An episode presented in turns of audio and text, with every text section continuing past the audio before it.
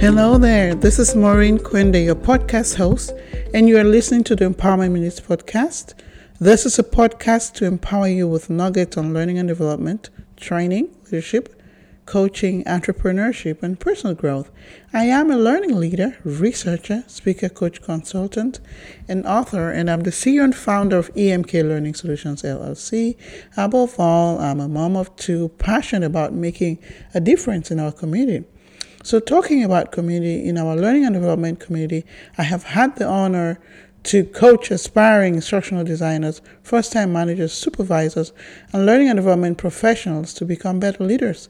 I can't wait to help you too. Just let me know. So, thank you so much for being part of this community for over two years, and I look forward to serving you and connecting with you even more. So, this month is referred to as a National Mentorship Month. So, it makes sense to have an episode on mentorship. And so, in today's episode, we're going to be talking about leveraging the power of mentorship for professional growth. We're going to talk about the the benefits of mentorship and ways to leverage it for personal growth and put together a plan in the workplace. So, first, let's define mentorship. What's mentorship? Mentorship can be defined as the guidance provided by a mentor or someone experienced to a mentee, you know, um, in a company or, or organization. Mentorship is influence, guidance, direction given by a mentor. During a specific period of time, there has to be a specific period of time. So, in this process, an individual who has more experience and expertise supports a less experienced person or co worker. So, that person is referred to as a mentee. So you can see that in mentorship, there's a relationship between a mentor and a mentee. So, who's a mentor? This is someone who teaches or gives help, advice to someone who's less experienced. In an organization setting, usually a mentor influences the person's personal and professional growth. Right? So, the mentor is seen as a teacher, a counselor, or someone who can uh, be a protege to the mentee. Remember, ment- mentorship or mentoring is not coaching. Those are two different things. Okay? So, who's a mentee? This is usually the person who is less experienced than the mentor and benefits from the guidance uh, from the experience or the mentor. Now, if it gets the question who benefits from mentorship, many people think that, oh, well, it's usually the men- mentee who benefits uh, from the mentorship. But to an extent, I see your point, but um, both of them actually benefit for from this uh, relationship.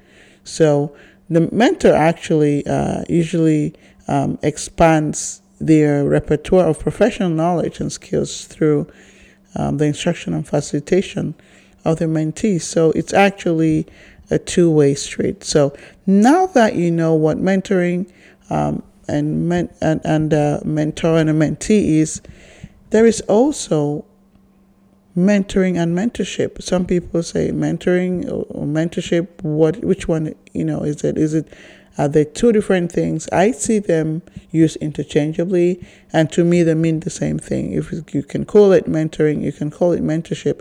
It's about a relationship between a mentor and a mentee.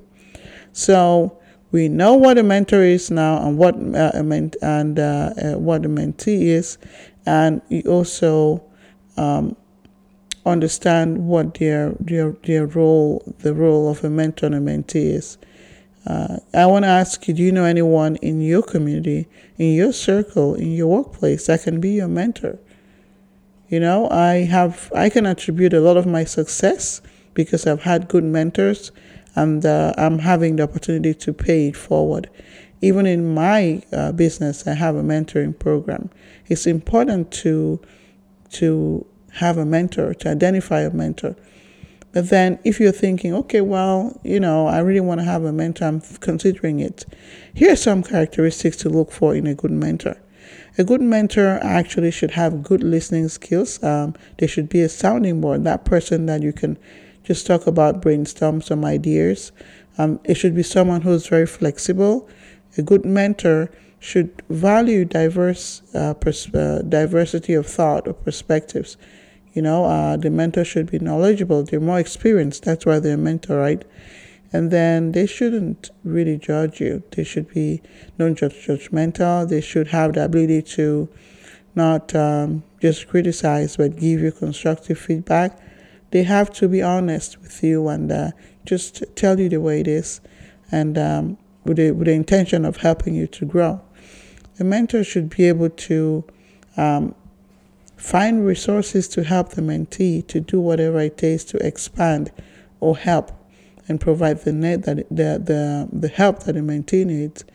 A good mentor is also great at um, uh, networking. And um, finally, I would say a good mentor is dedicated, right? They got to be committed to helping the mentee within a period of time. You know, is it six months? Is it one year?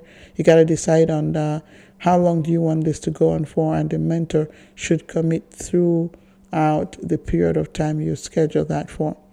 So, indeed, when we think about mentorship, it benefits not just the mentor, the mentee, it also benefits the organization as a leader, you might be thinking to create a mentorship program for your organization and wondering, are there any benefits? Actually, I encourage you to do so because there are just so many benefits uh, to the organization as well. First, it can help the talent development goals such as uh, succession planning. It can also um, ensure solid leadership development. It helps empowers employees who would understand their leadership is actually invested in their personal and professional growth. It helps also reduce uh, um, high turnover. It fosters employee retention, and then um, it also leverages the power of leadership. So, as a leader, you might want to consider putting in place a leadership mentoring program. So, if you're wanting to do that, um, what are some things to consider? First, you need to get buy in from senior leadership, right? And then next, you got to decide what type of mentoring program is it going to be. Is it one on one? Is it group mentoring? There's so many different types. You got to decide which one is most suitable. Well, the goals of the program, right? And then who can you identify as your mentors? Who can you identify as the mentees? How do you pair them? How do you provide the mentorship, um, ongoing training and support? Because they actually and he actually needs training and support that's ongoing. Are you able to establish an on- online mentoring process? You know, a form where all of this information can be filled to make it as, stru- as, as structured as possible, right? And you also always have to give room for feedback from both the mentors and the mentees because this is an ongoing, uh, continuous improvement process. So, as a final thought, as a leader, what are your dreams for your team? How can you make the dreams a reality through mentorship in your organization? Also, are you a great mentor yourself?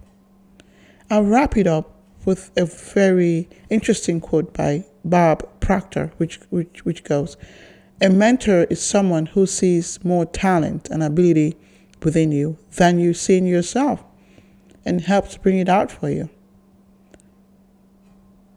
I challenge you to take action. Your employees are counting on you. That's it for this week's podcast. To our listeners out there, thank you so much for tuning in to this wonderful episode. I hope you found this episode valuable. Find a mentor, be a mentor.